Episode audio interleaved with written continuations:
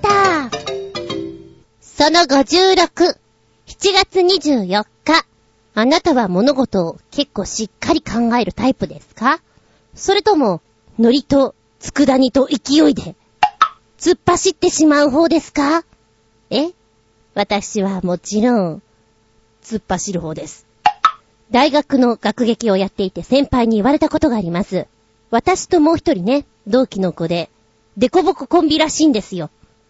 どうも私がいろいろしでかしていて、もう一人の子が、なんか世話を焼いてる感じがデコボココンビの言われらしいんですけれども、お前たちはあれだな、目の端っこの方でなんかいつもなんかやってるよなって言われていました。どうやら私がやってるらしいんだけど、うーん、そんな気はないんだよね。でも多分、細いことが、うん、うん、どうしたの？っていうことが多いのかもしれない。そんな出だしからスタートです。本日もお付き合いくださいませ。お相手は私、ひじきが好きです。あつみじゅん、丼いっぱい食べたいな。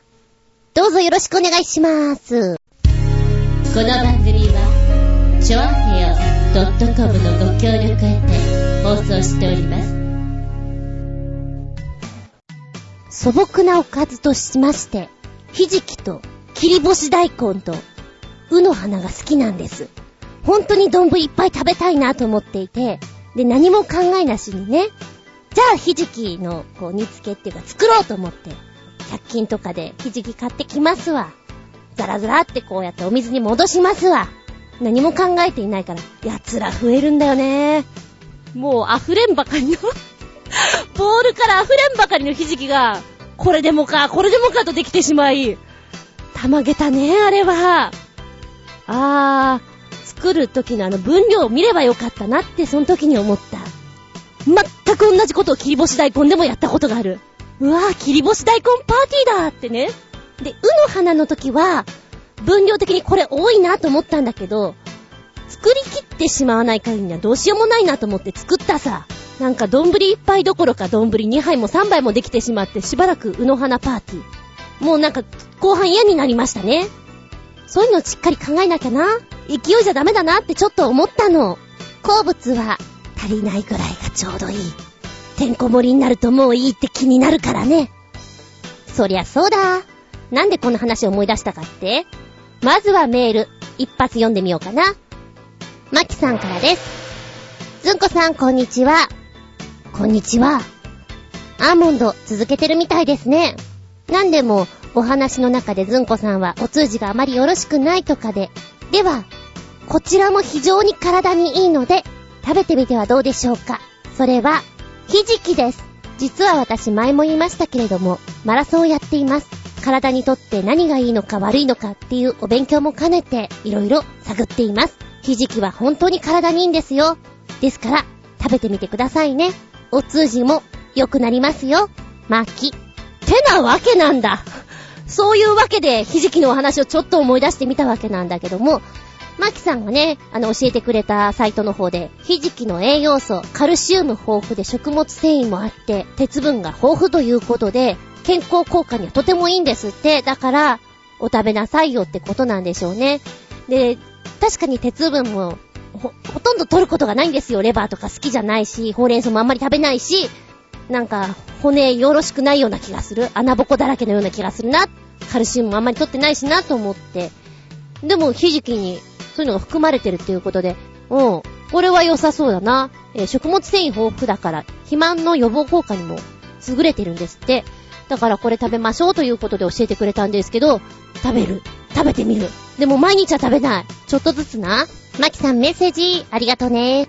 己のメンテナンスとしまして、アーモンドとひじき続けてみますね。で、ちょっと前すごく暑かったじゃない、先週ね。もう、35度とか36度、もう、もう平熱より高いじゃんみたいな時がありましたよね。やっぱり食欲とか落ちてきますでしょ？あの、すごく食べるの好きなんですけど、もう食べるのめんどくさいやって私もそういう状態になるんですよ。で、うん、そういう時によく食べていたのが、まあお豆腐に納豆を入れて、麺つゆかけてそのままズバズバ食べているのが多かったんですけども。あ、じゃあ、お豆腐にひじき入れて、混ぜちゃって、そのまんま食べたら結構いいんじゃないかなと思って、やってみました。なんか食べても食べても減りません。またいっぱい作っちゃった？いや、そんなわけないんだけど、でもこれとってもなんかヘルシーにいける感じがして、ちょっと気に入っています。なんか、飽きたら味変すればいいかななんて思ったりして、最終的にはこれ焼いてみてもいいんじゃないかななんて思っています。食欲のない時にね、お豆腐と、ひじきと、えっと何？もうその絞っただけのものをそのまんま入れてしまっている。ちょっと水っぽくなっちゃったからそこのところ考えようかなとは思っているんですけど、もしよかったら皆さん、食欲がなくなって、あーでもな、お腹に入れとかなきゃなっていう時に食べてみてください。栄養豊富です。ぜひ。ひじきって言うとさ、なんとなくなんだけど給食思い出すよね。こう、給食のお皿の上にドサって乗っかったひじき？あれ非常に思い出しますわ。まあ、そんなとこで次行ってみようか。先輩デコボココンビの私は、デコですか？ボコですか？ボコですか？デコですか？どっちですか？いえ、猫は好きです。デコですか？そうですか？なんじゃそりゃ世界の言葉でありがとう。今日の言葉は声声語。ちゅうことで、本日のありがとうは、声声語。恋恋語とも言うみたいですね。どこで使われてるか。ナミビア、ば、ナミビア共和国。えー、アフリカですね。南西部にあります。このナミビア、使われてるのは、まあ、基本的には英語、そしてドイツ語、使ってるんですけども、そのごく一部で、恋恋語、声声語、使われてるようです。残念ながらちょっと音声なくて、どういう発音なのかな。そのまんま言うと、アイオス、アイオス、または、ガンガンズ、ガンガンズ？アイオスっていうのと、ガンガンズっていうのが、ありがとうを意味しておる。そうなんですけれども、えー、発音どうかな。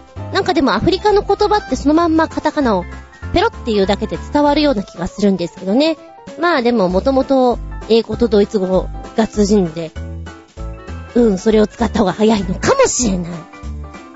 ちなみにこのナミビア共和国の首都はウィントフック。あーなんか本当にイギリスとかがなんかつけた名前だなーっていう感じしますよね。ウィントフック。で、この恋恋人、えー、まあ部族なんですけれども、特徴がありましてですね、お尻の部分、全部がウィッと後ろに突き出たような感じらしいですね。で、以前は本店トットと呼ばれていたそうです。このナミビアのね、現地に暮らす人々の言葉で、人のいない土地、何もない土地という意味がナミブっていうそうなんです。で、ドイツの影響がすごく、まあ大きいらしくてですね、食事はドイツ風のパンだったり、ソーセージだったり、じゃがいも料理なんかをいっぱい食べているそうなんですね。ナミビアは自然環境が厳しいらしくてですね、アフリカ大陸の中で最も人口密度が低いんだそうです。場所によるそうなんですけど、ドライブをしていて、すれ違う車は日に1台か2台、だからたまに見かけると嬉しくなって知らない人に思わず手を振ってしまうぐらい、らしいですよ。なんか人恋しいって気分になるんでしょうね。なんか自分を見つめ直すのにいいかもしれません、みたいな。で、1年のうち約300日ぐらいはお天気なんですって。あーで、暑いのかなーって思うでしょ？だけど、昼間は半袖でいいけども夜はセーターとかないと寒くてしょうがないっていうところなんです。なかなか生活するには大変ですよね。このナミビアのね、え、ツアーとか見てると、ナミビアキャンプ大自然12日間とかいうなんか過酷なのがありますもん。砂漠の中を行ったり、こう、ゾウさんを見たりとかそういうツアー。ちょっと面白そうだけど、12日間は長いんじゃないかいって思ったりもしますけどね。こう、あんまり人と会わないようなお国だとさ、トラブルに巻き込まれた時、ほんと自分でどうにかしなきゃいけないっていう強さが根付くんだろうなぁなんて思っちゃいました。ありがとうは、これなんて言うんだろうなぁ。そのまんま読むよ。アイオス、アイオス、または、ガンガンス、ガンガンズ。なんか違う気がする。どうかな？メッセージタイム。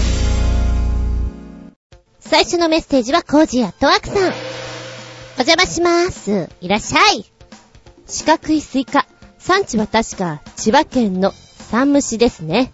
作られ始めたのはかなり前、昭和60年頃からのようです。四角くするのは輸送しやすくするのが目的だったようですが、物珍しさが受けたみたいですね。そうそう、スイカの里を名乗る千葉県富里市では、毎年6月に給水ポイントの代わりに、スイカポイントを設置したスイカロードレースが行われているそうです。確かに水分補給にはなりそうですが、てんてんてん。へえ、昭和60年頃からってかなり前ですよね。そんな時から四角いスイカちゃん作られていたのか。まん丸って可愛いけれども、真四角っていうのもなかなかキュートでたまらんですな。食べる時には真四角に出してくれるのかしら。そしてこの富里のスイカロードレース、今ネットで見ました。今年は6月24日に行われた、この第29回富里スイカロードレース大会 !12,927 人出たそうですね。出場って書いてある。大会に用意された富里スイカはなんと約3000個。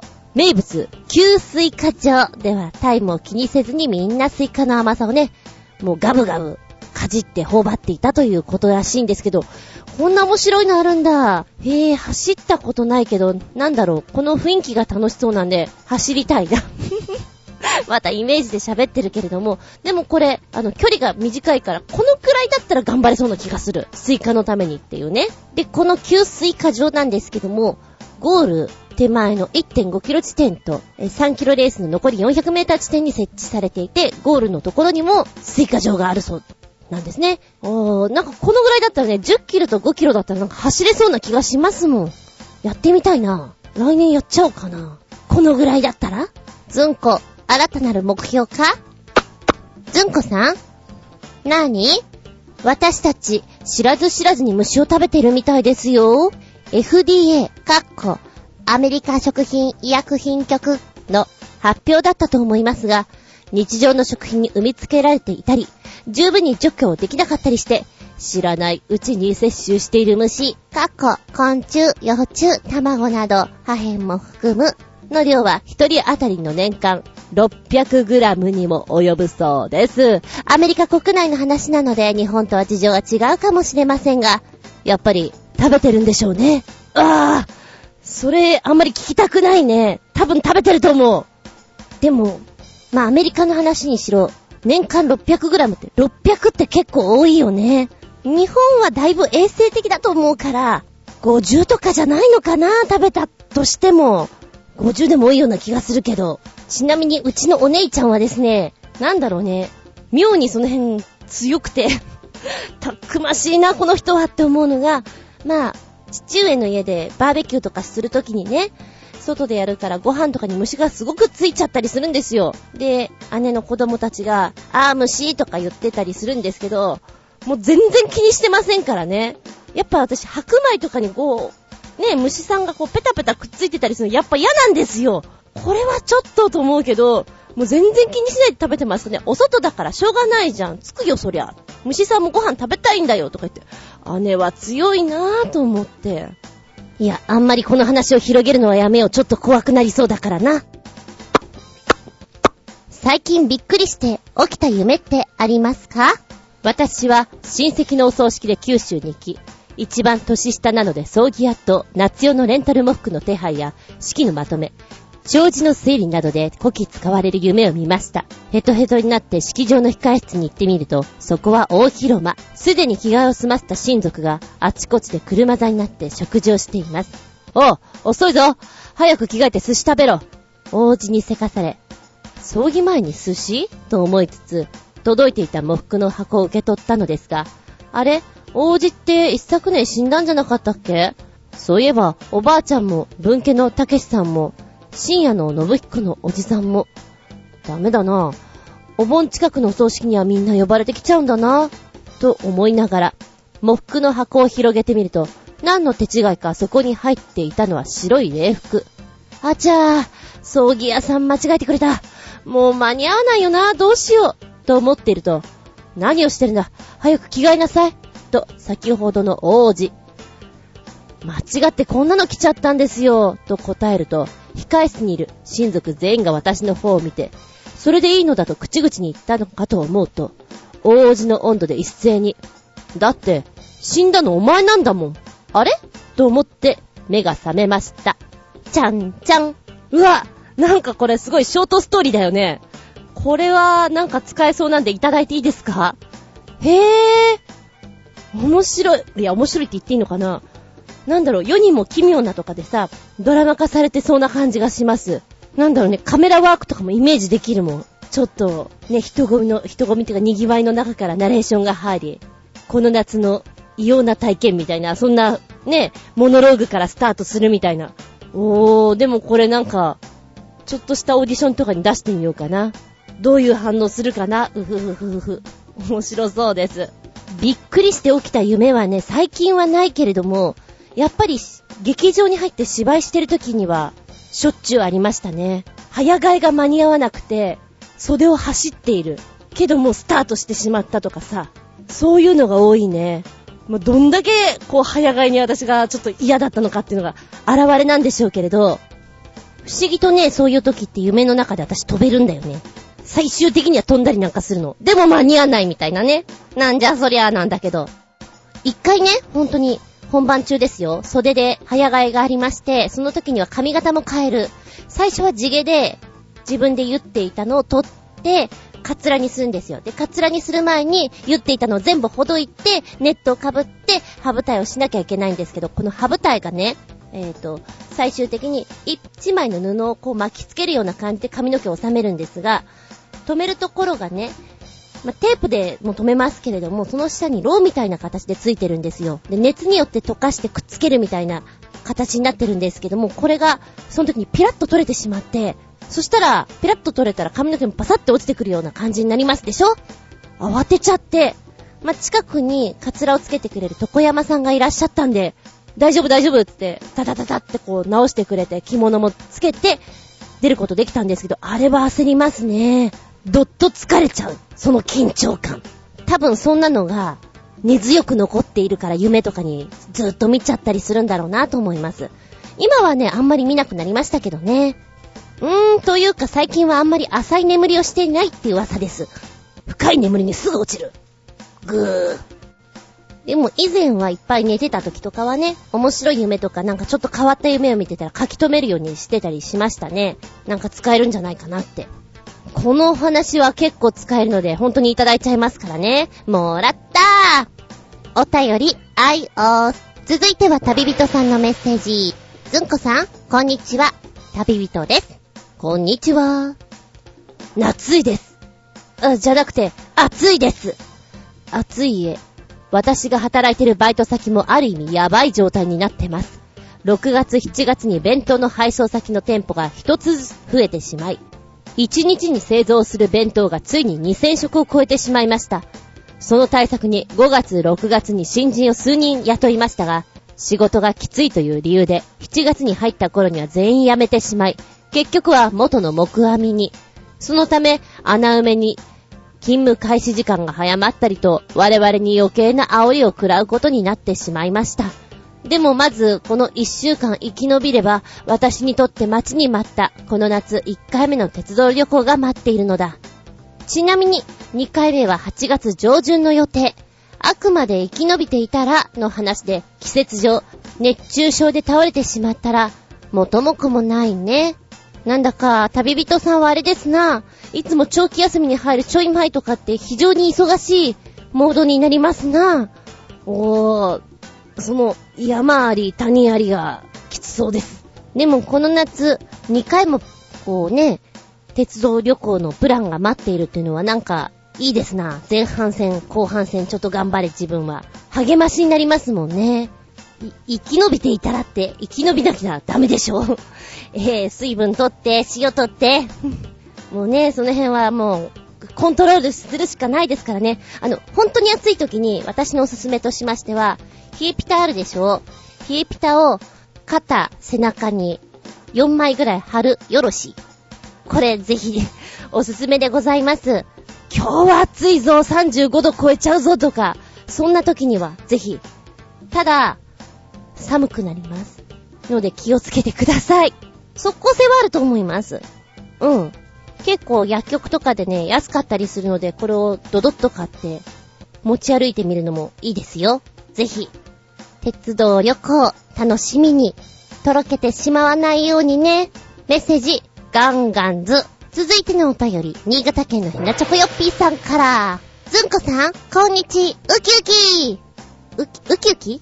あれ？ネギ、ネギは？ネギは？ネギどこ行った？ネギさて、これといった話題もないので、相変わらずネットで見つけた変なもの関係の紹介ですが、こんなものまで海外のアマゾンで売ってるようです。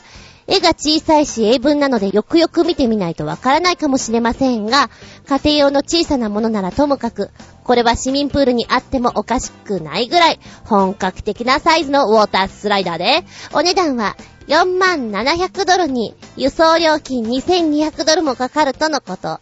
まず第一に、うちにこの大きさのウォータースライダーに対応できるプールがないと買ってもあんまり意味がないですし、まだまだ日本のご家庭には必要ないかもしれませんね。笑い。それではごきげんよう。ララララララーン。はい、URL をポチッとな。ララララララーン。うーん、これいらねえし。でかいよ、これね。しかもこの Amazon のお値段って、まあ、安いんだろうけど、本当に安いのかどうかって微妙にわからないね。ウォータースライダーか、懐かしいなぁ。ねえ、数年前までは、数年前？うん、大学生ぐらいまではこういうプールとかに行って遊んだりして落ちてたもんですけどね。滑り落ちてきて着水するときがなんか物悲しいよね。ザブーンみたいなあれが。前も言ったかなあの、豊島園でウォータースライダーがまあすごいのできた時に行ったんですよ。そしたら目の前に外人さんのイケメンがいて、落ちるときに、イケメンですよ。キャーって落ちていきやがって。え、今の人キャーって言った。あの、本当に女の人みたいな声を出すんだな、出せるんだなってちょっと、たまげた。下駄5つ進呈。山田くん下駄持ってきて !5 つね。ずんこさんこんにちウキウキパート 2! あ、ウキウキなのね。さて、これといった話題もないので、変な本の紹介ですが、書いてで読める本ってなんか意味あるのでしょうか？もっともらしいこと書いてありますが、これははっきり、パープリンの発想ですよ。ダジャレとしても低レベルです。低レベルすぎて失笑しちゃうんです。これを考えたパープリン野郎は勘違いしてはいけませんよ。笑い。それではごきげんよう。ラララララララー。そんなも、じゃじゃん。海底で読める、海底2万マイルという本ですございますね。そうね。えー、うん。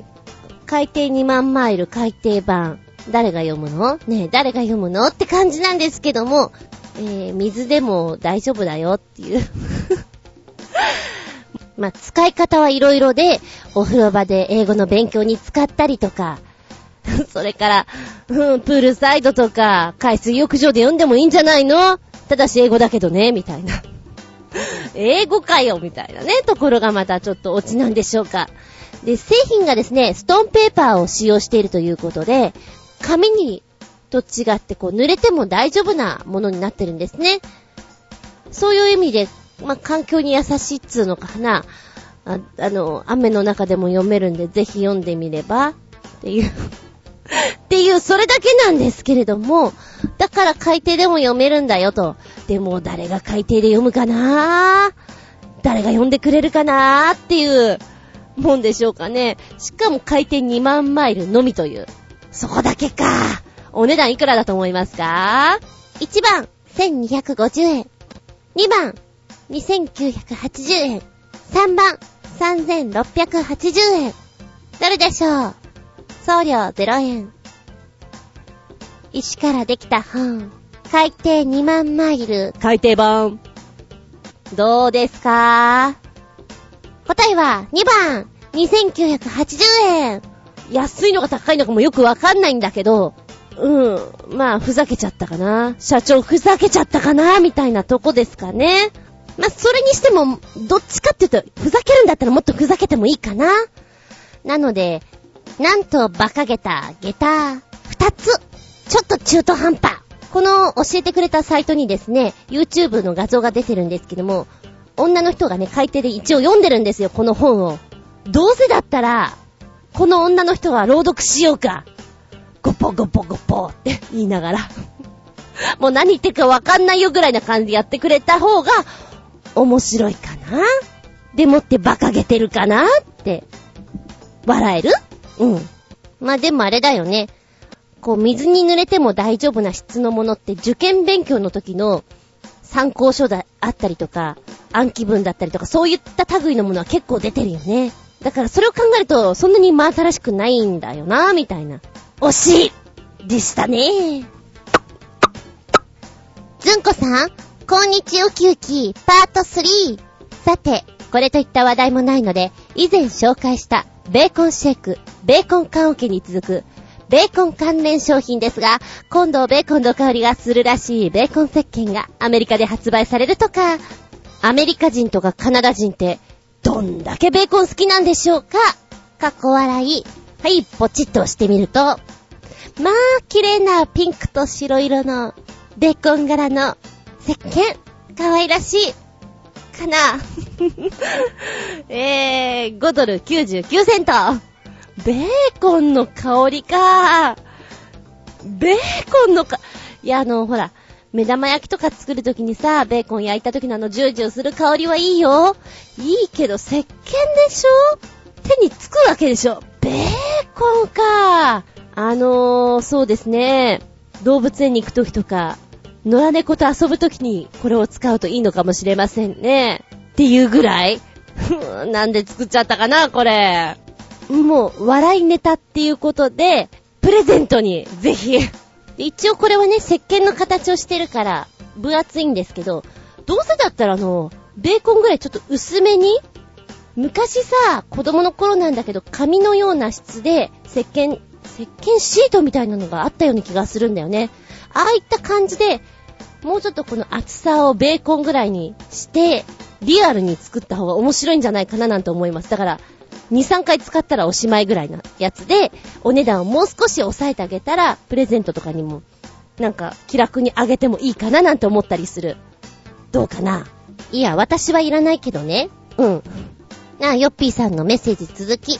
さて、今週のテーマに沿っておまけをつけますが、世界初のベーコンフレーバーのマッサージオイルらしいです。その名も、いたずらなベーコンです。さらにおまけですが、ベーコンリップクリームらしいです。それではごきげんよう、ラララララ三本仕立て。ベーコンシリーズ。やばい、シリーズ化されてるベーコンシリーズ。ちょっとブログでベーコンっていうの立ち上げてみようかな。なんじゃこりゃ、ベーコンシリーズだよ。それもいたずらなベーコン。えっとね、あー、お値段は、11ドル99セントのものと、59ドル99セントのものと、あるようですね。でも見た感じそんなベーコンっていう押し出しはないけどね。ベーコンの香りかマッサージオイルでしょうーん。そうね。うん、これをつけて、猫カフェだね。やっぱりその辺に行きたいね。どれだけ私を好いてくれるみんな、みたいな。これ猫好きさんのサイトで紹介したらいいんじゃね？とちょっと思ってみるぐらいです。でもってこのベーコンリップの方、なんだろうな、お、唇がテッカテカな感じがするよね。でももしつけてる人がいたら、あれ誰か、さっきベーコン食べたね。ちょっと歯磨いてきた方がいいんじゃない？っていうアドバイスをしたくなるかもしれないな。ほほー。じゃあこのベーコンリップをつけて、ドッグカフェに行ってみたいですな。どうなりますかな？ワンコたちは。熱烈プロポーズを受けるでしょうか？お前好きだワンワンみたいな。やべえ、ベーコンシリーズちょっと面白い。えっと、私の中で、笑い転げた下駄5つ。なんかもっと出てきそう。ずんこさん、こんにちは、キューキー、パート4。さて、話題もないので、スイスにある変な建物を紹介します。高層建築の壁面の一箇所だけから階段が出ていて、どこかの部屋に繋がっているようですが、これもやっぱりパープリーンなデザイナーが考えたんでしょうか。高所恐怖症の人じゃなくても、この階段降りるのは怖い気がします、笑い。それではごきげんよう、ララララララー。わ、わわ、わ、これ、これすごい好き こういう発想好き。あの、意味なく作ってしまうの。面白いよね。あー。うん、そうね、新潟県の稲チョコヨッピーさんはパップリンと言うかもしれないけど、私はこういう遊びすごく好きなので、いいですね。こう、いたずらに登り降りしたいですね。うんうん、いいの。パップリンと言われようが。だって、スリルが私を待ってるんだもの。もの、もの、もの。はーい。この階段一緒に登ったり降りたりしてみたい人。手を挙げてごらん。はーい。あれ？みんな手挙げないのかな？どうしたのかな？恥ずかしいのかな？ずんこさん、こんにちウキウキ、パート5。さて、話題もないので、こんなマラソン大会があることをご存知でしたか？人間塩出し昆布マラソン大会とは、なんとも面白い大会名ですが、この大会は速さを競うのではなく、走る前と走った後に体重を計測し、制限時間内に5キロか10キロ走り、たくさん汗をかいて一番体重を減らした人が勝ちという変なマラソン大会らしいんです。今年はもうエントリー締め切られたかもしれませんが、チョアヘオおデブの杉村局長、笑いのお姉さんなどにぴったりのマラソン大会かもしれませんね。笑い。それではごきげんよう。ララララララーうわー、さっきのスイカロードレースとまた違った意味で変なのこれ。人間塩出し昆布マラソン大会。汗出せ汗出せってことだ。えーと、こちらのサイトをポチッと押してみると、大会詳細が出るんですけど、これ、7月28日土曜日開催ということで、今週末ですね。場所はですね、江ノ島海岸のあたりをわざわざ走ってるようです。参加は大学生以上ということなんですけど、おー、参加料が安い3000円。で、なぜかスタートが11時11分でなんか、なんで1111なんだろうって思いながらも、面白いね、これ。PR がね、皆さん、元気に走ってますか？地球上くまなく走り回る会の皆さんへっていう出だしからスタートしまして、コースは、片瀬江ノ島西浜海岸からスタートして茅ヶ崎海岸の遊歩道、遊歩道及びサイクリングコースを往復コースするということなんですって。で、まあ、距離もね、こちらも10キロと5キロかな。あ、そんなに苦しくなさそうだし、ちょっと面白そう。で、えー、一応ルールとしましては、給水ポイントがあります。この給水ポイントは2.5キロ地点、5キロ地点、7.5キロ地点という風にありますので、給水は絶対取りなさいよと。それから、こちらのマラソンなんですけども、あの、走る前と走った後の体重測定によっての変化が基本になりますので、走る直前に水分をガブ飲みしてね、そこから汗をガッと出してしまって、こう、基本の数値を変えるっていうことや、給水を絶対取らない。そうすることによって体重を増やさないっていうのも NG という風に。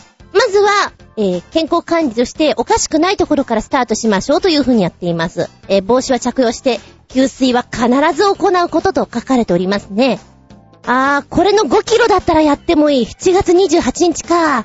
惜しい。こんな面白いのあるんですね。ただ、私汗はかかない人なので、走ったとしても、汗かかない自信があるなぁ。そんなに差が出ないような気がします。でも場所柄すごく素敵なとこだよね。江ノ島から茅ヶ崎って大好きな場所です。江ノ島はにゃんこがいっぱいいるんだよ。いや、それは置いといて、こう、海沿いを走っていくっていうのはすごく暑いね。暑いけど、これはいいと思う。やりたいなぁ、5キロだったら。世の中には面白いレースっていうかあるんだね、いっぱいね。私ね、走るの好きじゃないんですよ。なん、なんだ、黙々と走るのがつまらない、飽きてしまう、眠くなるというたちなので。だけどなんかこういうスイカを食べたりとか塩を出したりとか、ちょっと違うところにポイントが置いてあると、やってみちゃおうかななんて思ってしまう。なになにメンテナンスでやる？私。なーんてな思ってみたりなずんこさん、こんにちウキウキパート6。さて、前に実物大のアニマルフィギュアを紹介したと思いますが、ついにそれをはるかに凌駕する実物大フィギュアが販売されるようになりました。高さ18メートルを超えるプラキオザウルスの恐竜等身大フィギュアは、なんと時価720万円で買えちゃうとか。他にも色々と巨大フィギュアがありますね。ずんこさんはどれが欲しいですか？それではごきげんようララララララーえー、サイトの方ポチッと見ました。うーん。等身大。うーん。あ、そうですね。やっぱ一番ね、欲しいのは、どうせ買うならよ。このブラキオザウルス ?18 メーター。重さが3000キロ。720万円。いいんじゃないですか？えー、二つ目は、ちょっとこれは可愛いかな。ティラノベイビー。卵からこうニョキッと顔出てるやつね。これだったらそんなに大きくない。27万円？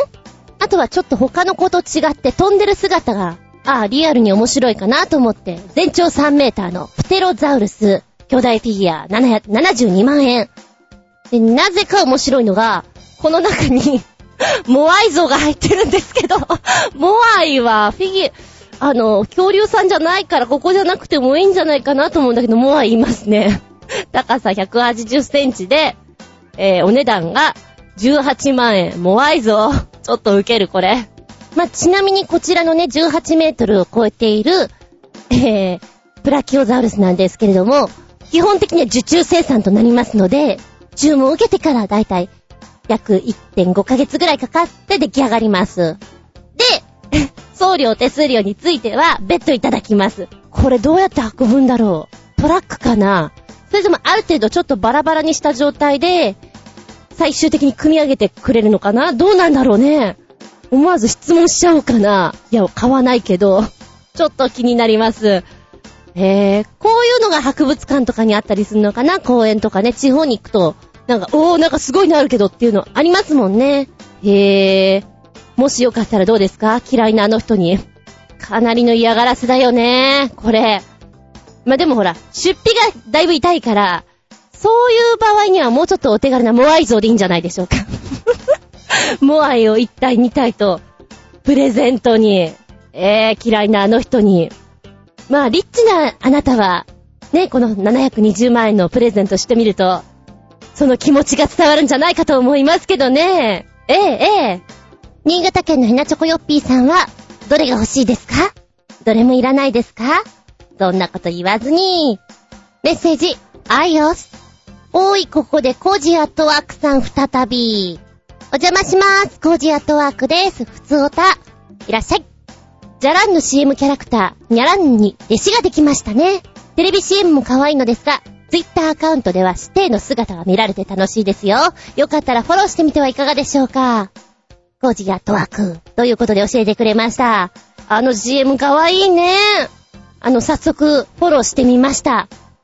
んでもってあの、iPhone のアプリの中で、にゃらんのアプリがあるんだよね。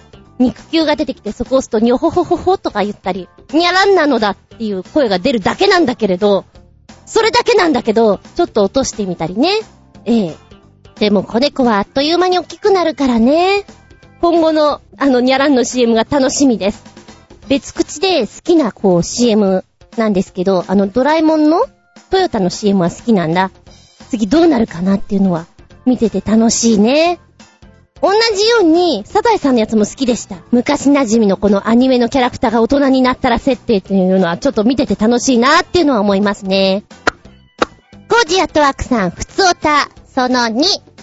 お邪魔します。コージアットワークです。はーい、いらっしゃいいらっしゃい。9月13日まで銀座にニャランカフェができてます。日曜日には限定50箱の肉球まんじゅう販売もあるようですよ。ずんこさん、テリトリー内ですね。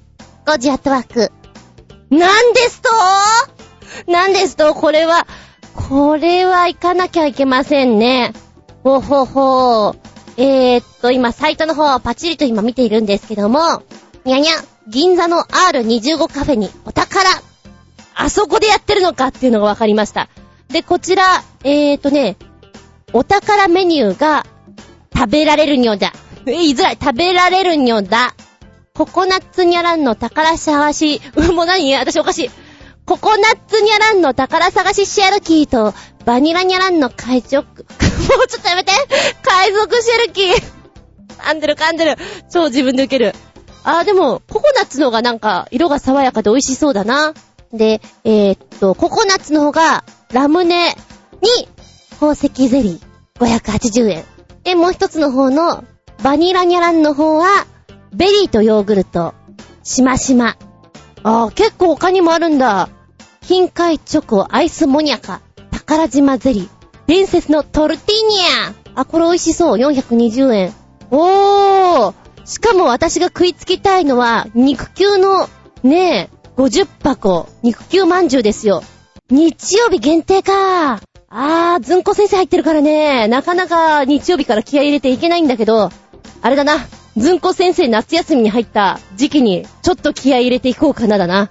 そしたら買えるかな限定50箱は少なくね？せめて土日にしようよ。どうしてもずんこ先生終わっていくと6時とかになっちゃうから、ないと思うんだよね、と思ったら実はあったりね。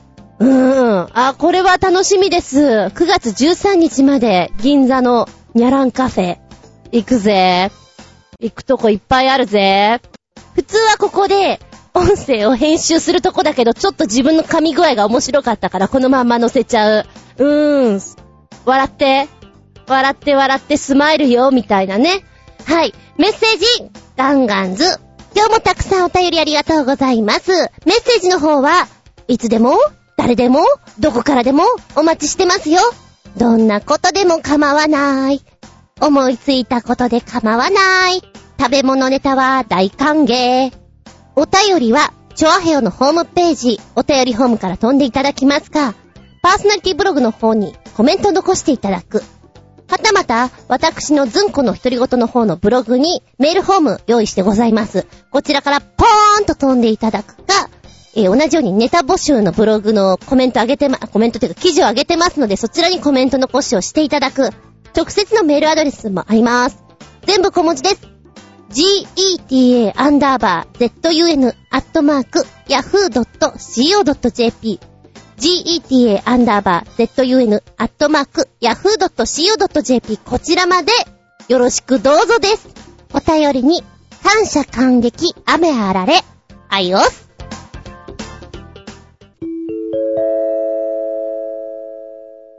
ただいまより、ずんこ先生のレッスンを開始いたします。ずんこ先生の本作り今日の作品は、私が書いたわけではありません。サブの先生がね、作ってくれました。ちびっ子たちには、口伝えです。耳を鍛えてくださいと言って、3回やるうちに覚えてねという制限付きです。まあゲームをやる感覚で覚えてねということなんですけども、口伝えの方法も私がそのまんまね、感情を込めずにその場で普通に朗読してやる場合と、あとは動きをつけてその作品に3人出てくんだったら3人私が動いてみる、みたいなことをやったりもします。今回はですね、えー、サブの先生のお勉強ということも兼ねましたんで、私は見ているだけ。まあ、アドバイスはしますけれどね。タイトルは、真剣勝負。二人出てきます。どうしてもやるのか。なんだよ。ビビってんのか後悔しても知らねえぞ。お前こそ後で泣くなよ。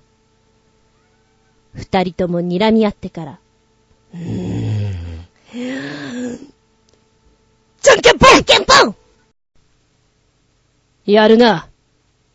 お前もな。また睨み合いから。最初はグーじゃんけんぽん！よし。俺は次にグーを出す。なら俺は、パーを出す。最初はグーじゃんけんぽん！な嘘つくなよ！じゃんけんぽん！じゃんけんぽん！よっしゃー！イエスプリン取ったどーなーチョキだったかー悔しいプ、プリンだーさあ、プリン食べよう美味しそうだなぁ。悔しい。うーん、いい香り。うん、うん。うん、美味しい。あー、美味しい。以上、真剣勝負。えー、このじゃんけんの手数は、もうそのまま覚えてもらって、あとは、楽しんでっていう感じですかね。で、意外とこれ1年生はすぐに手を挙げてくれて、まあ、セリフとかは間違えちゃいますけども、やる気は満々。で、逆に、3、4年生とかになると手が上がってこなくなるというね、自信がないんでしょうね。そんなのがあったりしますけども。まあ見てて、なかなか面白いなと思ってましたけどね。じゃんけん。そういえばさ、子供の頃じゃんけんするときって、あの、それぞれに、なんていうの？次に何を出すかっていう駆け引きをしたりするじゃないですか。あとなんか男の子なんか手をひっくり返してみたりとかさ、何が見えるわけでもなく、あと、手のひらじゃない。手の甲甲の芝をこうグイッと押し寄せて、うん、次これで行くからみたいな、なんか占い的なものをやってることがいたなぁなんていうのをちょっと思い出したりなんかしてね。じゃんけん。で、ちなみに、このクラス、水曜日クラスなんですけど、盾をやってる子たちなんですね。だから、真剣勝負の真剣って何かわかる？これだよ、これって、あの、僕と持ってきてるんで、これを使って、勝負する時の顔やって。今喧嘩するみたいにやってくれるって言って。やるとやっぱり、盾をやってるから、イメージが伝わるんでしょうね。なかなか、あの、いい顔でやってくれてました。真剣勝負。女の子がね、やっぱりちょっと恥ずかしがるんですよね。内容が内容だからね。まあ、でも楽しむという気持ちでやってよっていうふうに、一発目やりました。口伝えは、覚える方も大変。えー、でも実はやる方の先生も大変なのよ。真剣勝負でした。元気でソング、やる気でソング。はい、お便りいただきました。コージアットワークさん。お邪魔しまーす。コージアットワークです。雨だったり蒸し暑かったりしますね。この季節を一層楽しんでしまうための音楽、こんなのどうでしょう ?3 曲教えてくれました。この季節を一層楽しんでしまう編。1曲目。ドクター・ジョン、レイン。これね、YouTube の画像を見させてもらったんですけれども、ああ、あの、大人な感じでございます。まったりとした時に聞きたいなちょっと間接照明かなんかにしちゃってね。うん。でも映像見てると 映像見てるとなんか落雷とかさ、稲光、雨ザーザーみたいな、な、なんだろう。この音にあんまり合ってない感が逆に面白かったです。うん。こう一人でまったりしたい時に聴きたい一曲にいかがでしょうかという感じの、レイン。二曲目には、ザ・クルセイダーズランディ・クロフォードのストリート・ライフ。えー、これは有名ですよね。なんだかんだカバーされていたり、いろんなところで聞いたりっていうのが多いかと思いますけど、オリジナル聞いたの初めてかもしれないな。テンポがやっぱりゆっくりですね。でもだんだん盛り上がってる、くる感が、なんか楽しいなっていう一曲です。私は好きよ、これ。多分ね、はてなって思ってる人でも、聞けば絶対、ああ、知ってる知ってるってなる一曲なんじゃないかなって思ってます。3曲目、BB キングのミッドナイトアワー。えー、米印ついてます。最後の BB キングのビデオは、ジョン・ランディス監督の1985年作品、眠れる夜のためにのプロモーションで作られたものなので、あっちこっちに、あれ？な人が紛れ込んでいます。ニコニコマーク。コージアットワーク。はい、これ確かに、あの、このヒントが書いてあったんで、私も結構じーっと見ていたら、ああ、うん、ああ、うんっていう、なんだろう、クイズをやってるみたいで、ちょっと楽しいですね。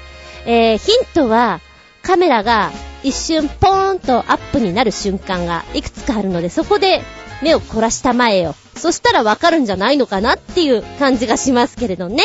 ブログの方に合わせて貼っつけとくんで、よかったら聞いてみてください。雨がしとしと降ってる時に、ぜひね。間接照明にしてね、ぜひね。うん。後半戦は後ほど。コージーアトワークさん、メッセージ、アイオス。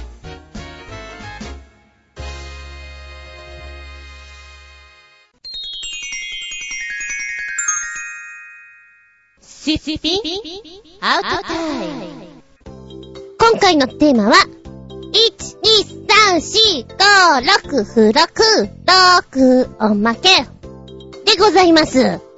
ごめん、しょっぱなからいきなり話それるけど、今数字読んでいて、ふと思い出したの。以前舞台でご一緒した時にね、こう、楽屋前で、1、2、3、4って言ったら、きっと中から、GO! って言って出てきてくれるよっていう人がいるよって。あの付き人さんが言っていたのを思い出したなぁと思って、多分やったら出てくれるような気がするんですけど、怖くてできませんでした。はい、脱線戻って戻って。えー、っと、付録なんですけれども、いつの頃ですかね？ゴージャスになりましたね。で、今じゃあもう雑誌がメインなのか、付録がメインなのか、いや、付録なのかなっていうのも結構ありますよね。ブランドアイテム付録付き雑誌特集なんていうのもあったりして、長財布ついてたりね。もう美容機器がついてるのは結構ありますよ。あ、面白いの見つけたの。んでもって。これはね、ある人に差し上げたいなって思っています。ある人って誰でしょう？ふふふふえー、雑誌、一応雑誌コーナーにあったんですけども、担当者太鼓判、本当に聞きます。魔法のカッサプレートがついてるんです。超ウケる。今ほんと何でもあるね。あ、でも気をつけて。場合によっては、なんだかすごいことになっちゃうから気をつけて、使い方は。まあ、普通のね、あのー、健康な人だったらそんなことはないと思うのね。で、効き目がすごいって書いてあるから、ちょっと買っちゃおうかなって思いながら、私あんまりマッサージとか効かない方なのでどうかなーなんて思いながらね、面白いからやってみようかなーなんて思いつつ、うん。で、今ほら、骨盤系の骨盤枕とかも流行ってたりするじゃない？ああいうのも、もうそれが多分主なんでしょうね。売ってたりするから面白いなーってほんと見てます。もともとね、私あんまり雑誌とか読まないんですよ。で、女性ってさ、おまけがすごく好きなんだよね。これおまけっていうのが、もうなんかついてるだけで飛び跳ねるように嬉しくって買ってしまうから、きっと女性雑誌にはおまけがいっぱいついてくるんだと思うんですね。素敵なものが。で、男性雑誌とか少年誌とかって、付録ってついてないですよね。見たことない気がするんだけど、ついてるもんなの？私が気づかないだけ？えーとね、ぶっちゃけ男性誌は、大人の方が見るやつは、付録っていうよりも、閉じ込み付録？黒閉じ少年誌はあんまりないようなイメージがあるな。で、女の子が読む少女漫画には付録がついてくる。キラキラしたものが。っていうイメージあるんですけど、どうですか？間違ってます？女性が読む、うーん、多分、雑誌とかには袋閉じとかあると思うんですけど、私本当に見ないので、本屋さんに大体行って見るのはね、旅のところの雑誌か、バイクのところか、猫のところ あ、なぁみたいな。あ、まあ、健康なとこにもいますけど、まあ、当然のことながら、付録とは関係のないところにいるので、へーって思って見ちゃうんですけどね。で、今パッと見るとね、アマゾンの方に付録付きの雑誌がこう、ババッと出てきたりするんですよ。あー、やっぱりね、カバン系とかバッグは多いね。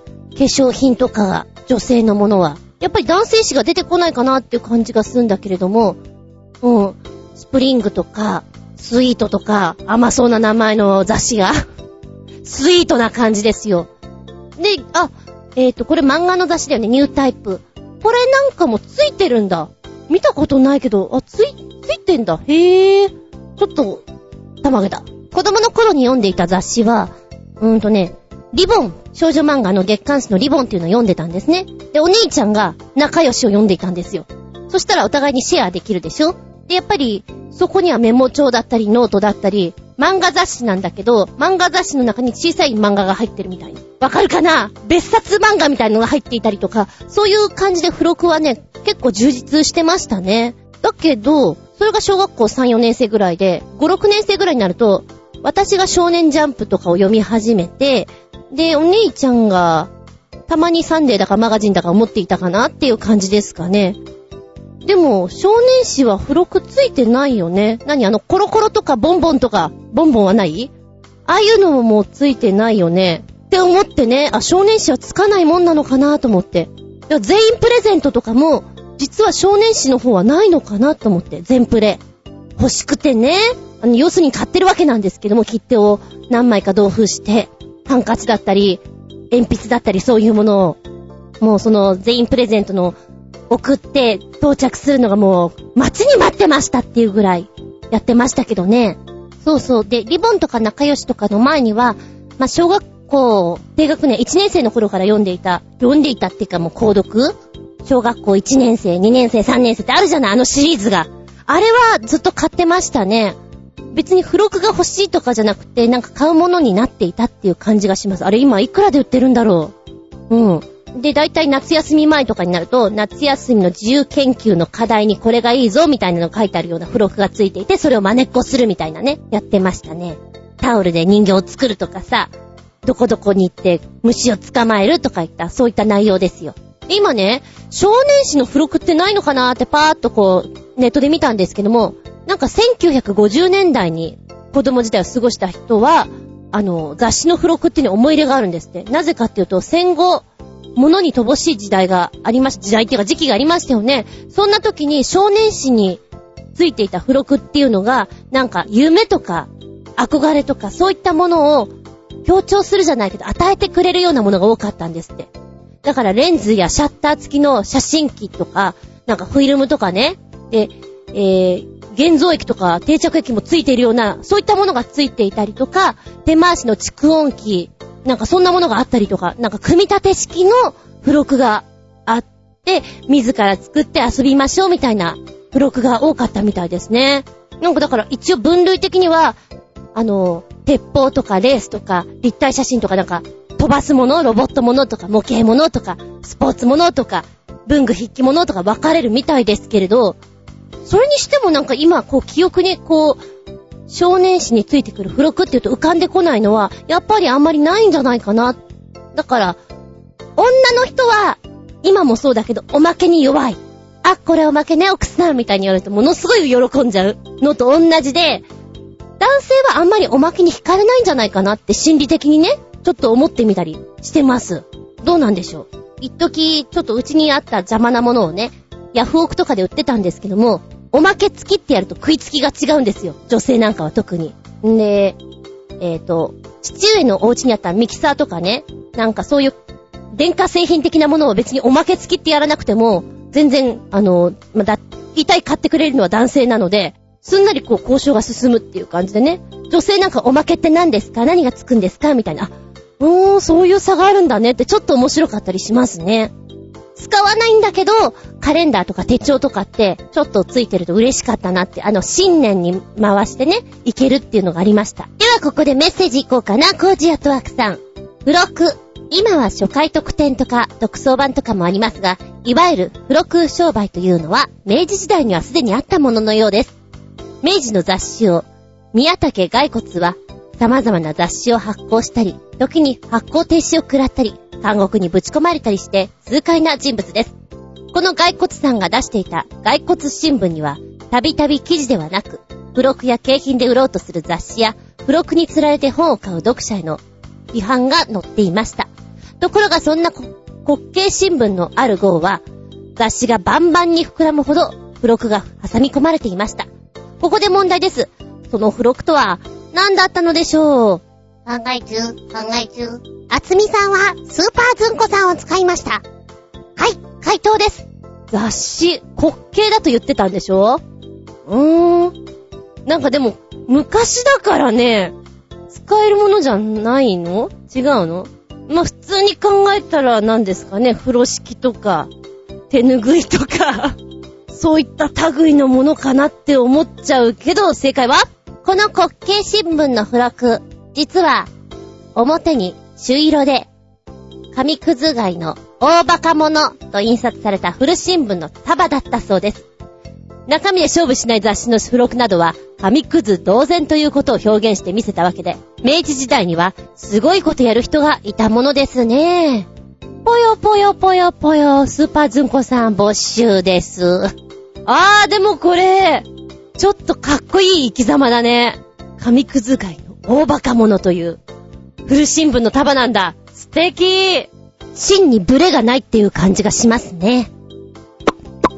ブロック、おまけ欲しさにその雑誌買うことありました。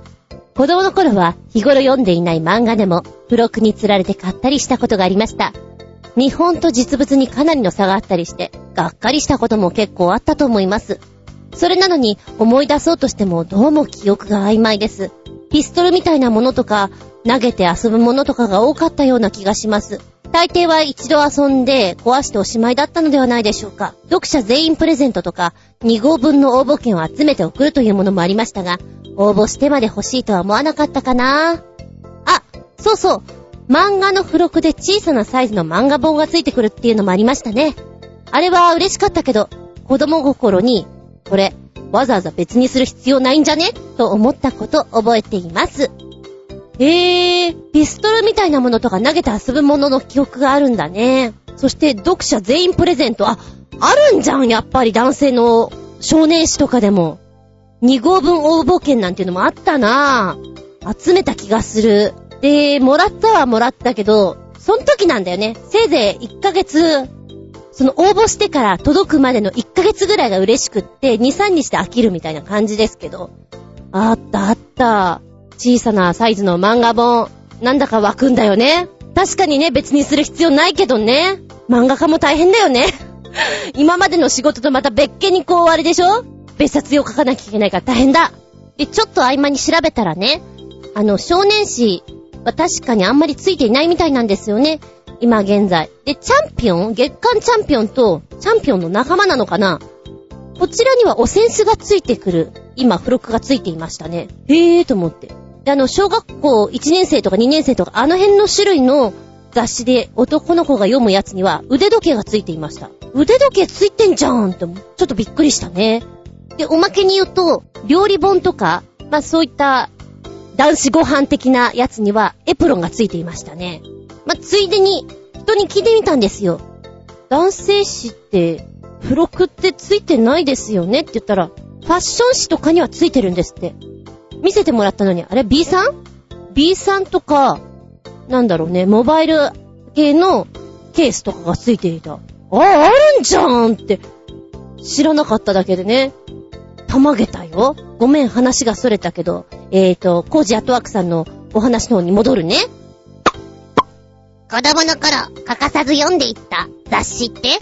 ジャンプ派、マガジン派という区分で言えば、私は完全なマガジン派だったので、週刊少年マガジン、月刊少年マガジン、それと少年サンデーは読んでました。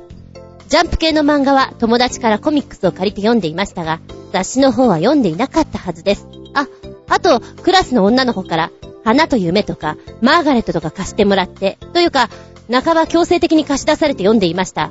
ええええ、どれが面白かった？とか、絶対面白いよね？とか言われて、とりあえず同意して許してもらっていましたとも。ええ、ええ。わかるな。なんかあの、おせっかいなんだけど女子って貸したがる人多いよね。うん、それはわかる気がする。花と夢とか、マーガレット、あー、あったあった。私も、直には買わないけど、回ってきたりとか、読ませてもらってたもんな。ジャンプ派、マガジン派。もう、私は完全にジャンプ派だったので、あれなんですけどね、こう、ピアノを習いに行っていて、そこの待合室にジャンプとかマガジンとかあって、それが読み始めのきっかけかな。あなんか超怖いお話が載ってるなぁと思って読んでいて、その怖いなぁと思ったのが後々の北斗の剣。で、あの、死んじゃうところとかね、怖いなぁと思っていたら、あ、実はこれ有名な漫画で、アニメ化されていてっていうのを知って見始めたんだよな。あと、あれだな。今は美容院って言ってるけど、昔は床屋さん。床屋さんに行ったら漫画とかあって、それで見たかなっていう感じがしますね。でもその頃は、ジャンプとかマガジンとかそういうストーリー漫画とかではなくて、ドラえもんぐらいの軽いノリのものが一番良かったな。アサリちゃんとかドラえもん。コージアットワークさん、少女漫画はいかがでしたか？内容、ついてきましたか？メッセージ、あいよーす続いては旅人さんのメッセージ。付録。これは付録というより教材と言えるのでしょうか？小学の時に学研発行の雑誌、丸年の学習を定期購入してました。あれには毎月必ず教材がついていました。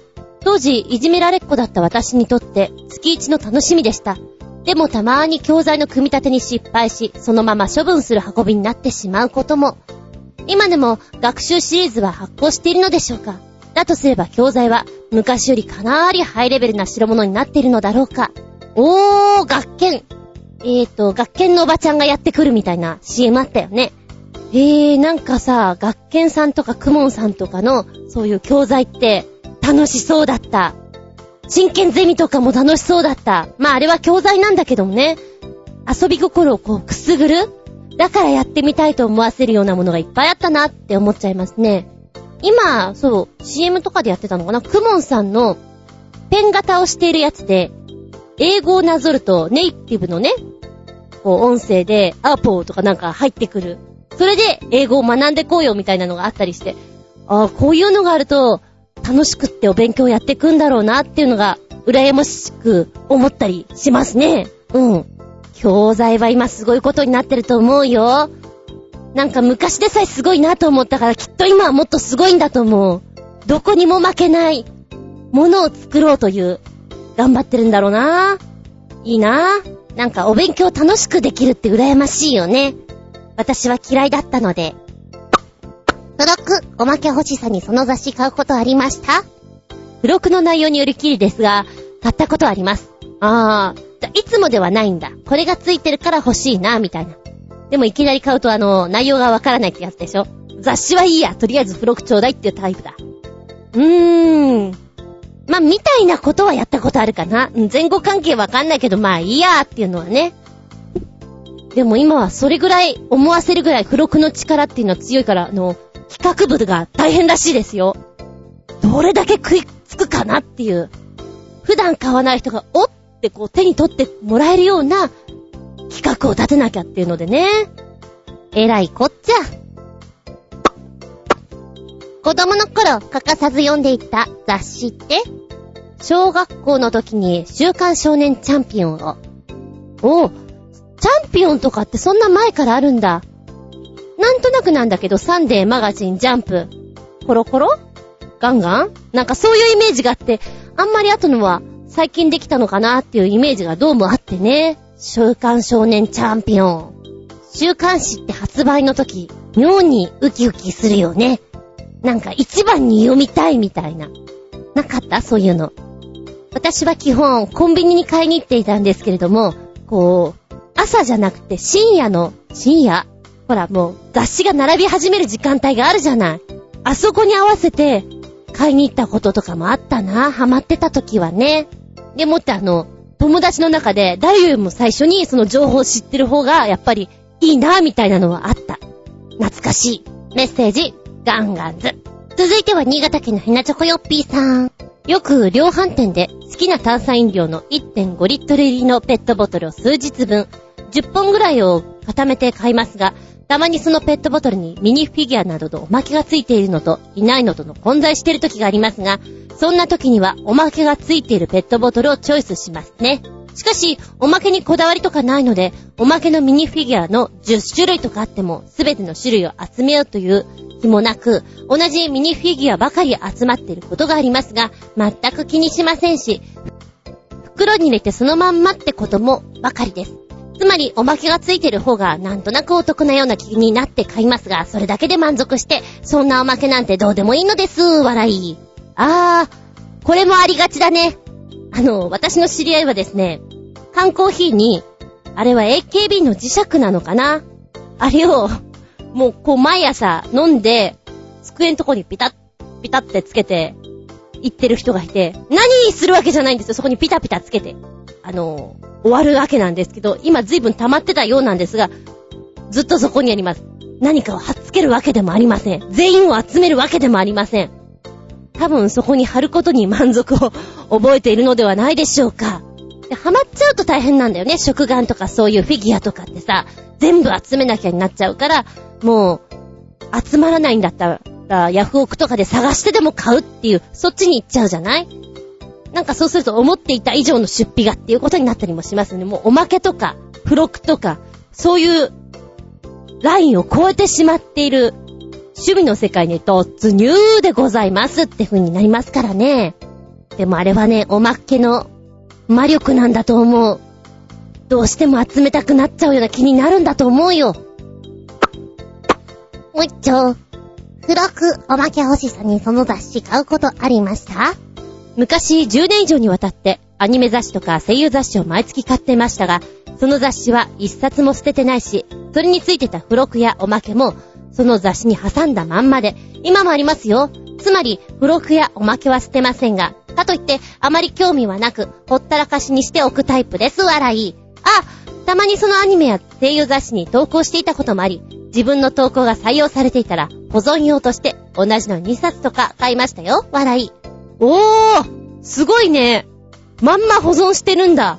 物持ち。あと何年かしたら、実は価値がすごく出るかもしれないってやつじゃないの？新潟県のひなチョコヨッピーさんは一体いくつの時から投稿してるのかな？いや、学校とかじゃないよ。わかってるって。えっと、すごいね。採用されたら嬉しいから、ね、保存用にもう一冊っていうのも気分わかりますもの。もうでも、声優雑誌とかにも、付録ついてんだ。なんだろう？どんなのがつくんだろう？下敷きとか？かな？クリアファイルとかかな？へえ。子供の頃、欠かさず読んでいた雑誌って？アニメとか声優雑誌はずっと読んでましたが、突如飽きて買うのをやめて以来、全くは読まなくなりましたが、子供の頃から30年以上、毎月買っている雑誌はありますよ。イタジャラでも言いましたが、将棋世界という将棋専門誌で、毎月欠かさず買って読んでますよ。井上さんは本屋に行っても、そんな将棋の本を見たことないと言ってますが、冗談じゃありません。日本将棋連盟が発行する将棋専門雑誌で皆さんが持っているほどマイナーな雑誌ではなく、どこの本屋にもありますよ。井上の野郎が言っているのは、探しても見つからないんじゃなく、見つける気がないだけなんですよ。このたわけたウルトラパープリン野郎と、井上さんには言っておいてください。かっこ笑い。あ、今これちょっとメールしてみようかな。ぷぷぷ。多分ね、予想では、褒められたハートマークぐらいで帰ってくるんじゃないかと思います。メッセージ、アイオス。なんか付録の話、おまけの話でいろいろ思い出したりなんかしてね。おまけと言うとあれですわ。まあ誰でももらえる。これだけパン食べれば、お皿もらえるよってやつ。結構主婦はね、頑張って食べてるよね。知り合いなんかはあの、山崎と富士パンと両方同時期にやってるんですって。両方欲しいらしくて、もう毎日パンばかり食べてたりしますね。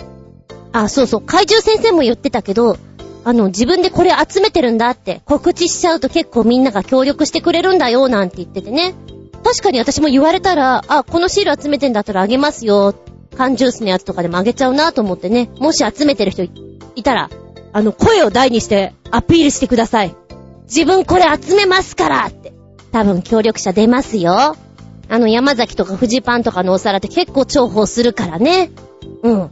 そして、えー、そうですね、本屋さんの雑誌コーナー、違った目線で見てみるとかなり面白いです。企画頑張ってるなーってね。でも結構こことここ被ってるけどいいのかなーみたいな。読者からそういう、あのー、なんかあったのかなとか、面白いですよ。もしよければ、暇つぶしにどうぞご覧あれ。本日のお題は、1、2、3、4、5! 6、付録、6おまけでした。びっくりたまげた下駄話。先週、コージアットワークさんが前に教えてくれました。有明空スタジオに行ってきました。連休があったでしょ？世間一般で言うとこの3連休？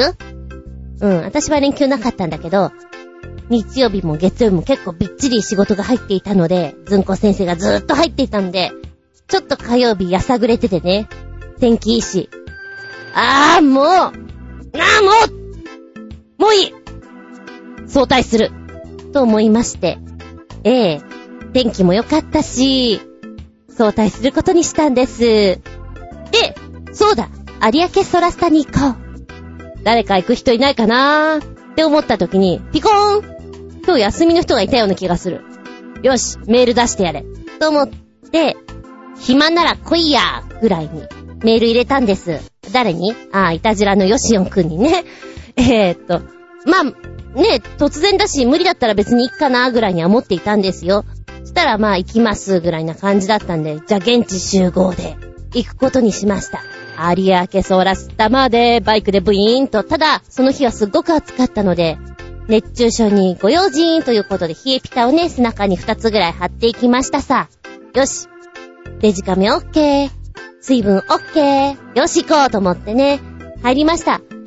で、まあ、本当だったら、前売り券とかを買うのが一番お得だと思うんですけど、突然決めたから、ねえ、そんな前売り券とか用意してなかったんですよ。で、よくよく調べたらセブンイレブンで手に入るんですね。400円ぐらい安くなんだなと思ってちょっとショッキング。んで、え、実際、こう受付に行った時に、もうお客さんが少ないの駐車場で分かったんですよ。平日だしね。午後だしね。ということで。えー、まずは、受付でまず、今日の運行状況を調べた方がいいですね。もしかしたらやりたいアトラクションが、まあ、点検に入ってるかもしれません。そしたらね、混み具合とかによっては、フリーパスを買うよりは入場券プラス、やりたいアトラクションのチケットだけで行った方がお得かもしれませんし、その辺は考えた方がいいなとは思いました。実際入りまして、わー、ガンガン写真撮って、これブログとかにアップするぞーと思ってデジカメ出しました。よし撮るぞピピッ。メモリーカードがありません。あれ？メモリーカードがないって。なんで？そういえば、ノートパソコンに入れたまんまだったかもしれない。じゃんじゃんじゃんじゃんじゃんじゃん。またやっちゃった。もう、もうそっから私の中でもう、もういいよネタいいからさ、神様。すんなり行こうっていう感じです。もしここが、ディズニーランドとか、他の遊園地さんとかだったら、近場とかでメモリーカードの一つでも手に入ると思うんですよ。おそらくは。だけどここは、そういう場所じゃなくても仮設のアトラクションの場所なので、そんなものを期待してはいけません。ないものはないんです。諦めるしかないんです。まあね、でもデジカメの内臓に少し入りそうだったんで、じゃあじゃああの、ポイントのとこだけ写真これで収めて、あとはこの、もう、なんか生きてんだか死んでんだかよくわかんないこの携帯のカメラで撮ろうかなっていう感じです。心を決めるしかありませんよね。うん。じゃあデジカメはいざっていう時のためにということで、えーデジカメケース入れて、お尻のところのね、ベルトのところにフックに引っ掛けといたんです。よし、これで OK。まずはジップラインだと思って、A 地点から B 地点まで、こう、ワイヤーをね、伝って、ハーネスをつけて格好してくってものなんですけれども、これ、体重とかによって、やっぱり速度が変わってくるでしょ？だから私やってから思ったんだけど、他のね、女の子二人組とかがキャーキャー言いながら降り降りてくんのよ。なんでそんなキャーキャー言うのかなと思ったんだけど、二人はタンデムで行ってたんですね。あ、そっか、タンデムで行った方が、そりゃ速度出ていいかななんて思いながらね。まあ、方向的にはね、えーっと、アトラクションやるよりも、アトラクションのところに行くまでの階段の方が疲れるかなって思った。若干足腰疲れるかな息切れるかなみたいな感じでね。いい運動だと思って上がってってください。でできたらこのソラスタに行くには、ふさわしい格好は、ジャージで行くのがいいでしょう。ジャージとスニーカーが一番いいでしょう。えーと、例えばデートをしているカップルさんとか、親子連れとかでもいいんですけど、可愛い格好で来るなよ怪我すっぞお前ら怪我すっぞって私は思いながら見ておりました。で、女の子同士のグループがね、もうまさにジャージに T シャツで来ていてお前らやる気がっていいなってちょっと体育の先生の気分ですよ。ずんこ先生はそう思って見てました。で、えーと、ジップライン。まあこれはスピードがこんなもんなのかなとか思いながら、まあね、実際海でも見られながら行ったらもっと素敵だななんて思いながら、夕方にもう一回乗ったんですよ。そしたらちょっと夕焼けがこう見えてきて、風とかも気持ちいいので、できたら夕焼けが見える時間帯がいいんじゃないかななんて思いましたね。それから、ボルタリングのような感じで、もうちょっとロングスパンです。高さが、こう、えー何メーターあんだあれ。結構あったな。あの、ワイヤーに吊られてロープクライミングに近いと思うんですけども、その、ウォールクライムと、えー同じ高さから飛び降りるジャンプ、ブレイブジャンプだったかな？そんなのがあります。こちらの方はワンセットでぜひやってみてください。で、思ってたよりは、そんなに怖くないと思っていただけたら。ね、サポートがちゃんとついてるので、滑車がね、そこに任せればなんとかなります。で、落ちる方は、これはね、初めの一歩が多分怖い。初めの一歩を超えてしまったら、あとはなんかね、落ちるんじゃなくて、救出されてる感じ。今私は助けられてるなぁ、みたいな。すごくサポートの、うん、引っ張られる感を感じられると思います。これは怖くないと思いますね。で、もう一つの方、壁の方。壁の方はですね、ボルタリングのホールド、噛む岩と同じなんですけど、どちらかというと、ちょっとね、上級者向けの小さいやつなんです。ただ手で持つ分にはしっかりと固定ができるんですけど、足場として考えたら、あー、ちょっと不安定だな。で、結構見てると女の子なんかは夏場だしね、ミュールとかサンダルで来てるんですよ。それで登るのは危ないぞと本当に見て思ってましたけど、途中途中ね、カメラマンさんが、はい、こっち向いて、にっこりして、なんて言うんですね。だからその辺で遊んでみるのもいいかもしれません。で、やってて私が思ったのは、ハーネスがね、結構引っ張られる感が邪魔だなと、思いながら。で、一番上まで行ったら、はい、両手離して、って言われるんですよ。で、両手離したら、あとはもう、滑車に任せて、落ちるだけなんです。それはね、結構怖いかなと思いますね。予想外な感じがして。やっぱりそれも手離すと、今私は救出されてるって気分になります。実際私、消防設備士のアシスタントをやっていて、3階からとかこの避難器具のね、テストで、えー、壁伝いに降りるとかいうのをやったことがあるんですけど、あれの方がね、実際、怖いなとは思ったな。あの、ハーネスがあるないは、やっぱりだいぶ違う、安定感が。で、いたずらにテンションが上がるのが、空中にあります、アスレチックっていうのかな？まあ、アスレチックって言ってもちょっと短いですよ。ショートなものなんですけども、ハーネスをつけて落ちないようになっているんですけど、5、6メーター上でバランスをとって、若干のスリルと躍動感と感じながらっていうものなんです。これが面白いなと思ったな。えー、腕力のあるうちにこれも言ってください、ぜひ。暑くなったら休憩所とね、ミラーハウスに行くのがいいと思いますよ。で、実際大人になると行きたくても入れない場所っていうのがあると思うんですね。えー、その一つが、ボールプール。ボールプールって私の子供の頃にはなかったものなんですけども、ねえ大人になって見てると楽しそうだな。私があと、うん十年若ければここに入って泳いでるよな、とか思って見ていたんですね。でも、何？今日は平日だしお客さんいないし、行けるんじゃないと思って、ハウスのところカラカラって開けたら、やっぱり行けそうな感じだったんですね。で、1メーターぐらいの深さかな。そんなところで、ボールがワンサとあります。で、数を聞いたらね、3万個あるんですって。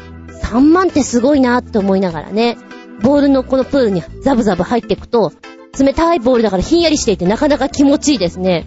ここで埋まってみたり、変なポーズを撮ったりと、ちょっと遊びながら、うん、写真を撮ってみたりしてたわけなんですけれども、あの、中にいたね、多分あれは幼稚園児ぐらいの男の子かな。このボールプールの中で泳いでるんですよ。泳いでるっていうかもうほんと姿が見えない状態で潜って、たまに顔を出して、もぞもぞもぞってやってて、まるで忍者ですよ。すげえな。伊賀か？甲賀か？ってツッコミを入れたかったんです。で、そのお父さんがですね、隅っこの方で顔だけ出して、あの、目閉じて寝ているのがちょっと受けましたね。なんだこの親子とか思いながら。うん。ほのぼのしてました。で、えー、ちょっと満足してね、あ、よかった、ボールプールで遊んだな、なんて思って、ボールプールから出て、じゃあ次どこ行こうかな、なんて思っていて、ふと気づくと、あれ？ちょっとお尻のところにつけてるデジカメケースがないんじゃないの？焦りましたね。どこで？どこでやったの？私。ちょっと待って、あそこまではあったよね。さっきその後行ったのはトイレ行って、休憩所行って、馬に、馬のおもちゃに乗って、ボールプールだよな。で、こう、即席を追っていくわけですよ。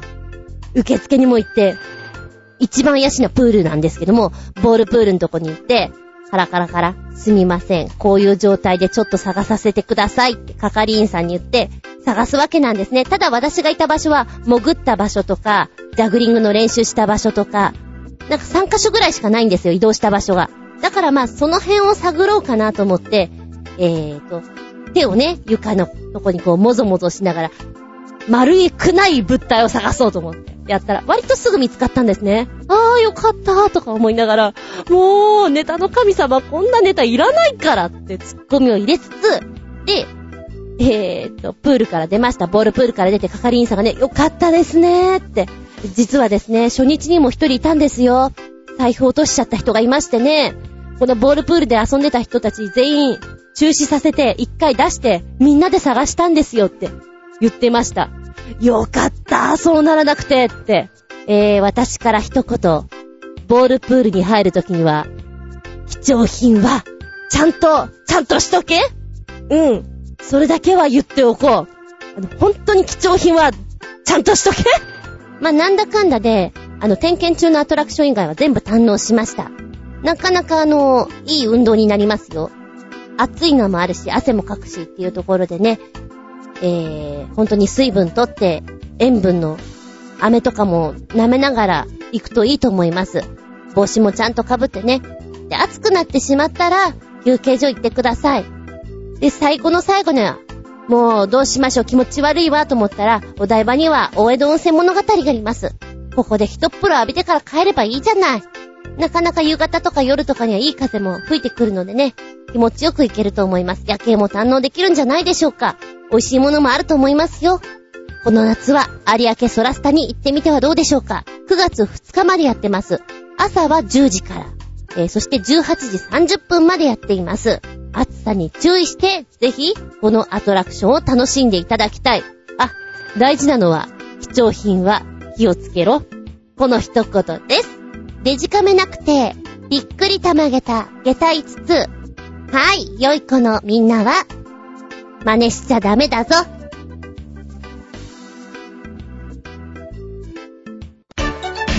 元気でソング、やる気でソング、後半戦、メッセージ、新潟県のヘナチョコヨッピーさんから、ずんこさん、こんにちは、ウキウキ。ウッキー。さて、あんまり意味はありませんが、暑いので、暑さを吹き飛ばす元気が出るアニソンです。本当は10曲ありますが、4曲に絞りました。どの曲も素晴らしいので、暑さなどを吹き飛ばしますよ。かっこ、曲がかかっている間は。ということで、暑いので、暑さを吹き飛ばす元気が出るアニソン編。1曲目、アニメ、キルミーベイベーのオープニング曲で、安名役の赤崎千夏とソーニャ役の田村睦美が歌う、キルミーベイベーです。すべてがパープリーンな曲で、主役の声優さんが歌って踊ってます。ある意味、素晴らしい曲です。あのー、見ると頭の中にあの曲が浮かぶ。もう、キルミーベイベーってすごいなる田村睦美さんの声の方が低音で私好きだな。いや、なんか話がそれるんだけど、今、私、ずんこ先生やってるでしょ私のところは演技クラスなんだけども、やっぱり声優クラスがあるんですね。で、そちらの方を見てると、あの、年齢が若い子と、そうでもない子と、いろいろいるんですけども、やっぱり、事務所サイドの言ってることは、ルックスが良くて、まあ芝居もできる子っていうのを言ってるんですね。の、その方がほら、お仕事来やすいし、タレント料金で行くから、いいんだよ、みたいな話をしていて、ああ、なるほどね、みたいな、こう、お稽古見ていて、もうちょっとその、なんだろうな、芝居した方がいいんじゃないかななんて思いながらも、確かに可愛い子は可愛いで行っちゃうから、ちょっとモデル路線的にね、いけるんじゃないかななんて思いながら、こういうのを見てると、確かにルックス大事だよなって、ええあの、違う目線でまた見てしまいました。作り手側で見てしまいました。続いて2曲目。アニメ、男子高校生の日常のエンディング曲で、雨先案内人で、お日様です。ものすごい歌声に多少はびっくりするかも。これもワンフレーズすごく残るんだけど、パッパッパッパってあの、残るんだけど、えーっとね、非常に声が、この天崎案内人さんっていうのかな？おな、なんだろう、聞いたことがないような声を出されますね。特に男性。で、女性も、え？こういう声なんだってちょっと驚いちゃうような感じがします。なるほど、確かに、歌声に多少びっくりかもって、だいぶびっくりたまげただよ。うん。で、あのー心地よい歌い方っていうのかな？なんか沖縄のハイサイとかそっちの方のイメージしました。いや、だいぶ違うのかもしんないけど、私の中では、ちょっと沖縄の人とかが歌ってこう、聞いてると心地よい気分になるでしょ。ああいうのに似てるんじゃないかなってちょっと思ったんだけどね。うん。ドラムをしながら歌うのって私、CCB さん以来知らないんだけど、難しそうだよね。リズム刻みながら歌ってくメロディーやってくっていうのは。でもこれすごい好き。もしよかったら聞いて元気出る。3曲目が、アニメ、夏色奇跡のオープニング曲で、スフィアでノンストップロードです。相変わらず素晴らしいハーモニーで、お腹いっぱいになります。あー、第一感想はすごく可愛らしい、キュートだなって思います。マユッチョとか歌ったらきっと似合うよ、これ。ゆっこちゃんとかね。そんな妄想しながら聴いてみました。4曲目はアニメハンターハンターのエンディング曲でガルネリウスの Hunting for Your Dream です。ものすごい疾走感に圧倒されます。シューのギター、クワイングスターが光り輝いています、笑い。それではごきげんよう、ララララララギター光り輝いてるわ。うん。でも何よりも、この歌声の高音の高さに驚いちゃうね。たまげちゃうね。下駄だね、下駄だね、5つだねっていうぐらい。すごい。これ今私、ちょっと音合わせをしたんだけど、私で今このぐらいでしょ？みたいにやっていて、じゃあ男性だったらどうよって思うと、これすごいよ。男の人でこの音をずっと出し切るのはね、で、2分49秒ぐらいだったかな？あーって音を入れるんですけど、出すんですけど、すごい。グレイトです。ハラショーです。ブラボーです。元気出るわ。はい、今回前半戦と後半戦と色が違いますけれども、それぞれ個性あって面白いでござんすよ。よかったら聞いてね。新潟県のなチョコヨッピーさん、メッセージ、ガンガンズ。この番組は、ジョちょあドットコムのご協力へて放送しております。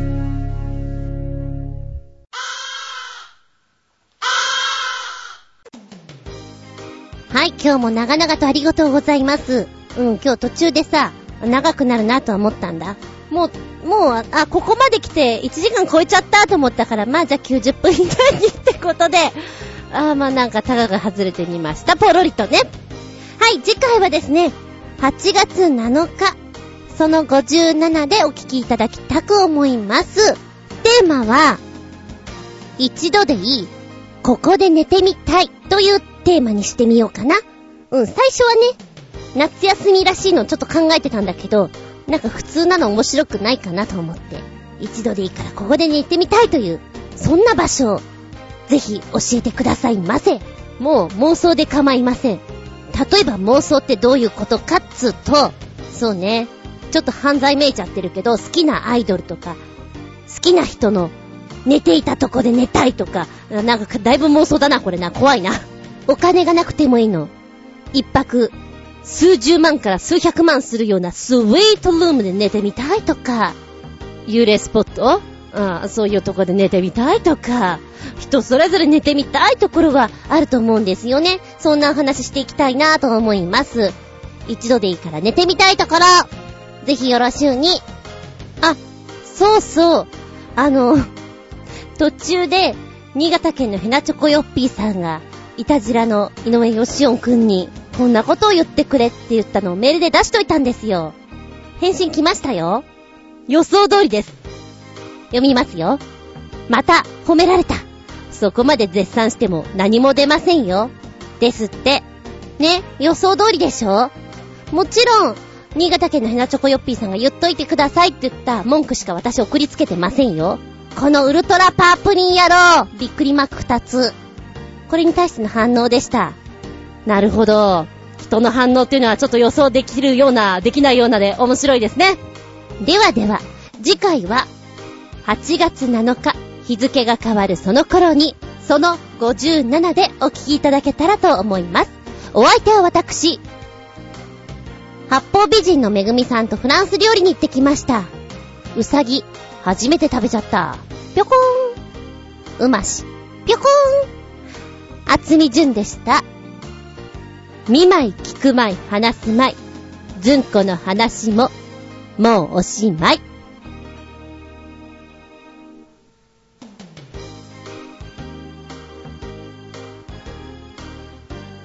さような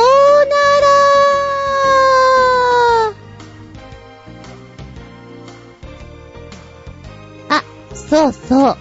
デコボココンビのボコちゃんはね、いつも、オーバーオールのポケットにうまい棒を持っていて、唐突に作業しながら、お菓子食べる？って来るような子だったんだよ。